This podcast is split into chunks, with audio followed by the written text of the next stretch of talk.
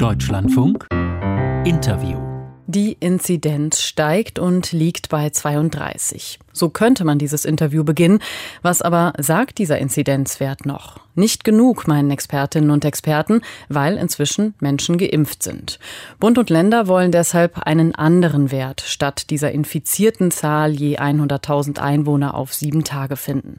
So der Wunsch. In der Realität allerdings haben sie sich bei ihrem Treffen in dieser Woche nicht einigen können auf eine Glücksformel, wie Bayerns Ministerpräsident Markus Söder es ausgedrückt hat. Und nun schaut Deutschland irgendwie weiterhin auf die Inzidenz. Andere Länder wie Großbritannien oder Dänemark bewerten die aktuelle Corona-Welle sehr anders als noch die vergangenen und lockern trotz hoher Inzidenzen.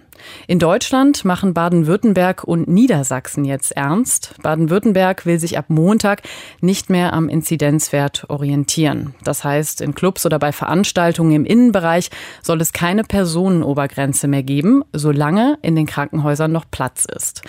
Die Situation in den Krankenhäusern gerät also wieder mehr in den Blick. Und jetzt kann ich darüber sprechen, wie ein neuer Wert aussehen kann, der die Corona-Lage bemisst. Am Telefon ist Gerald Gass. Er ist der Vorstandsvorsitzende der Deutschen Krankenhausgesellschaft. Einen schönen guten Morgen. Guten Morgen, Frau Rode. Herr Gass, eine Inzidenz von zweiunddreißig. Sagt Ihnen das noch was? Der Inzidenzwert ist ohnehin problematisch, weil er lediglich eine absolute Zahl beschreibt, nämlich die Anzahl der positiv Getesteten auf hunderttausend Einwohner. Das heißt, die Inzidenz ist schon sehr beeinflussbar oder wird beeinflusst durch die Teststrategien. Stellen Sie sich vor, wenn jetzt nach den Schulferien die Kinder wieder in die Schulen kommen und regelhaft getestet werden, entsteht eine ganz neue und andere Testdynamik und dadurch entsteht auch eine andere Inzidenz in dieser Altersgruppe, obwohl sich tatsächlich die Infektionen vielleicht gar nicht verändert haben. Ja, aber das kann man ja durch die, Posi- durch die Positivquote gut ähm, ausgleichen und verstehen, das oder? Ist korrekt. Das ist korrekt, aber auch die wird ja selten veröffentlicht und diskutiert. Man findet sie natürlich in den äh, Unterlagen beim R K I, aber schon bei den internationalen Vergleichen, die wir haben, hinkt diese Situation. Aber das ist nur die eine Problematik, die wir mit der Inzidenz haben.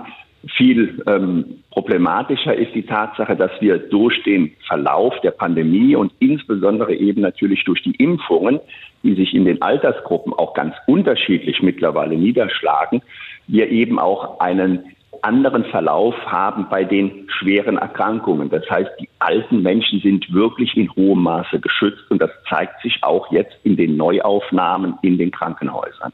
Deswegen, wenn wir das Ziel verfolgen, die Überlastung des Gesundheitswesens zu vermeiden, ist der Inzidenzwert allein nicht mehr aussagekräftig. Wir können keine Rückschlüsse aus der Vergangenheit auf die Zukunft ziehen. Das Robert-Koch-Institut sagt, die Inzidenz bleibt ein wichtiger Frühwarnwert. Das haben Sie auch nochmal bestätigt in dieser Woche.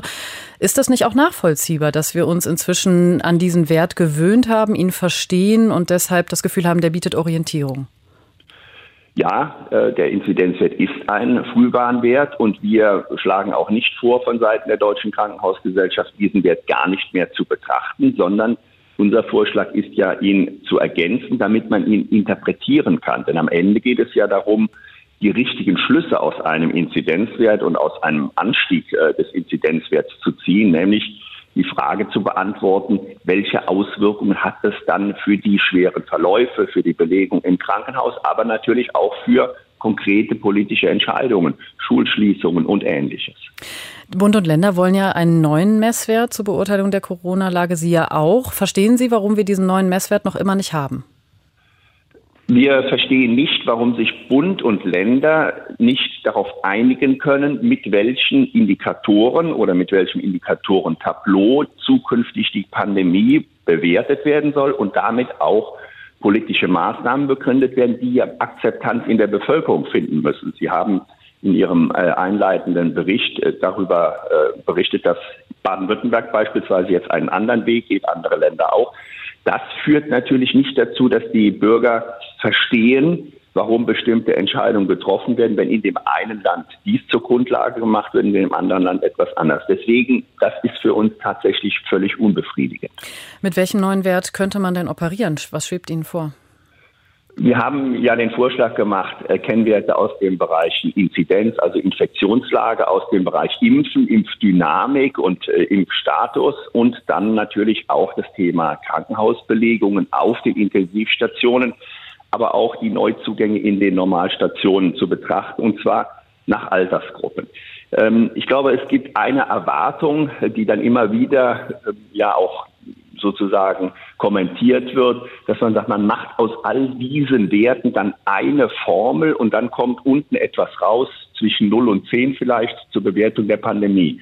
Das kann nicht der, der, das Ziel sein, denn wir müssen diese Werte in einem Zusammenhang dann auch interpretieren. Ich will gerne mal ein Beispiel geben. Wenn wir jetzt erkennen, dass wir wieder vermehrt Neuaufnahmen bei geimpften, hochaltrigen Personen haben, dann können wir daraus erkennen, dass der Impfschutz möglicherweise nachlässt. Dann müssen wir dort nachlegen. Wenn wir erkennen würden, dass im, in der Altersgruppe der Jungen sich Veränderungen ergeben, dann muss die Politik dort gezielte Maßnahmen ergreifen. Deshalb, es geht nicht darum, die Glücksformel zu finden, wie Herr Söder sagt, denn er wertet das ja damit auch ein Stück weit ab, sondern es geht darum, diese Werte in einem Zusammenhang zu interpretieren, und zwar für alle Länder. Ja, aber Herr Gass, passiert das nicht schon auf eine gewisse Art? Das Robert-Koch-Institut veröffentlicht ja jeden Donnerstag diesen ausführlichen Wochenbericht, unter anderem mit ähm, Alter, Geschlecht, klinischen Aspekten, dem Anteil der Hospitalisierten. Warum reicht Ihnen das nicht? Weil wir ja immer noch ähm, die Begründungen haben, jetzt auch zuletzt auf der Ministerpräsidentenkonferenz, für bestimmte allgemeine Maßnahmen, die dann an den Schwellenwert der Inzidenz gekoppelt werden. Es wird aber nicht gesagt, wie wird das eigentlich sozusagen dann möglicherweise auch anders entschieden, wenn die Belegung in den Krankenhäusern doch nicht entsprechend steigt oder wenn sie in bestimmten Altersgruppen steigt. Oder anderes Beispiel, Thema Impfen. Wir müssen uns genau anschauen, wie ist die Durchimpfungsrate? Die ist bei hochaltrigen Personen sehr hoch und wir müssen es schaffen, den jungen Menschen die Impfung wirklich vor Ort äh, darzubringen und äh, ein paar Anreize zu setzen. Dann bewegt sich da auch was. Und das ist das Anliegen, was wir haben. Wir, wir wollen eine Interpretation dieser Werte in einem Zusammenhang. Und da ist die Inzidenz als Schwellenwert jetzt fünfunddreißig einfach nicht hilfreich für die politischen Maßnahmen und für die Akzeptanz für diese Maßnahmen. Ich würde gerne noch mal ganz kurz bei der Hospitalisierung bleiben, wenn Sie jetzt dafür werben, dass man auch da genauer drauf schaut und auch die Daten da sozusagen präziser präsentiert. Die Linken-Vorsitzende Janine Wissler, die sagt, wer Hospitalisierung zum Maßstab macht, der ignoriert das Leid derer, die keinen schweren Verlauf haben, aber unter den Langzeitfolgen leiden. Das ist natürlich äh, auf der einen Seite richtig, auf der anderen Seite macht es auch ähm, die Problematik deutlich, äh, vor der wir stehen. Wir können nicht Gesundheit gegen alles stellen. Wir müssen natürlich wie im Leben ansonsten auch abwägen, wie viel Freiheiten äh, wollen wir uns erlauben, äh, trotzdem, dass wir wissen, dass manches auch gesundheitsschädlich ist, und wie gehen wir beispielsweise auch mit den problematischen Konsequenzen eines Lockdowns um, der ja für Kinder und Jugendliche sich auch sehr negativ ausgewirkt hat, jenseits der äh, Corona-Erkrankung. Also man kann nicht einfach Gesundheit gegenüber allem so hoch werten, dass man sagt, damit begründet man alles. Das ist eine ethische Frage, die am Ende aber auch politisch beantwortet werden muss. Herr Gass, den Wert, den Sie jetzt vorschlagen, der klingt relativ kompliziert, weil Sie sagen, das ist am Ende gar kein Wert, sondern das ist sozusagen eine Abwägung von verschiedenen Faktoren. Wie soll das denn funktionieren? Wie sollen Medien das beispielsweise machen?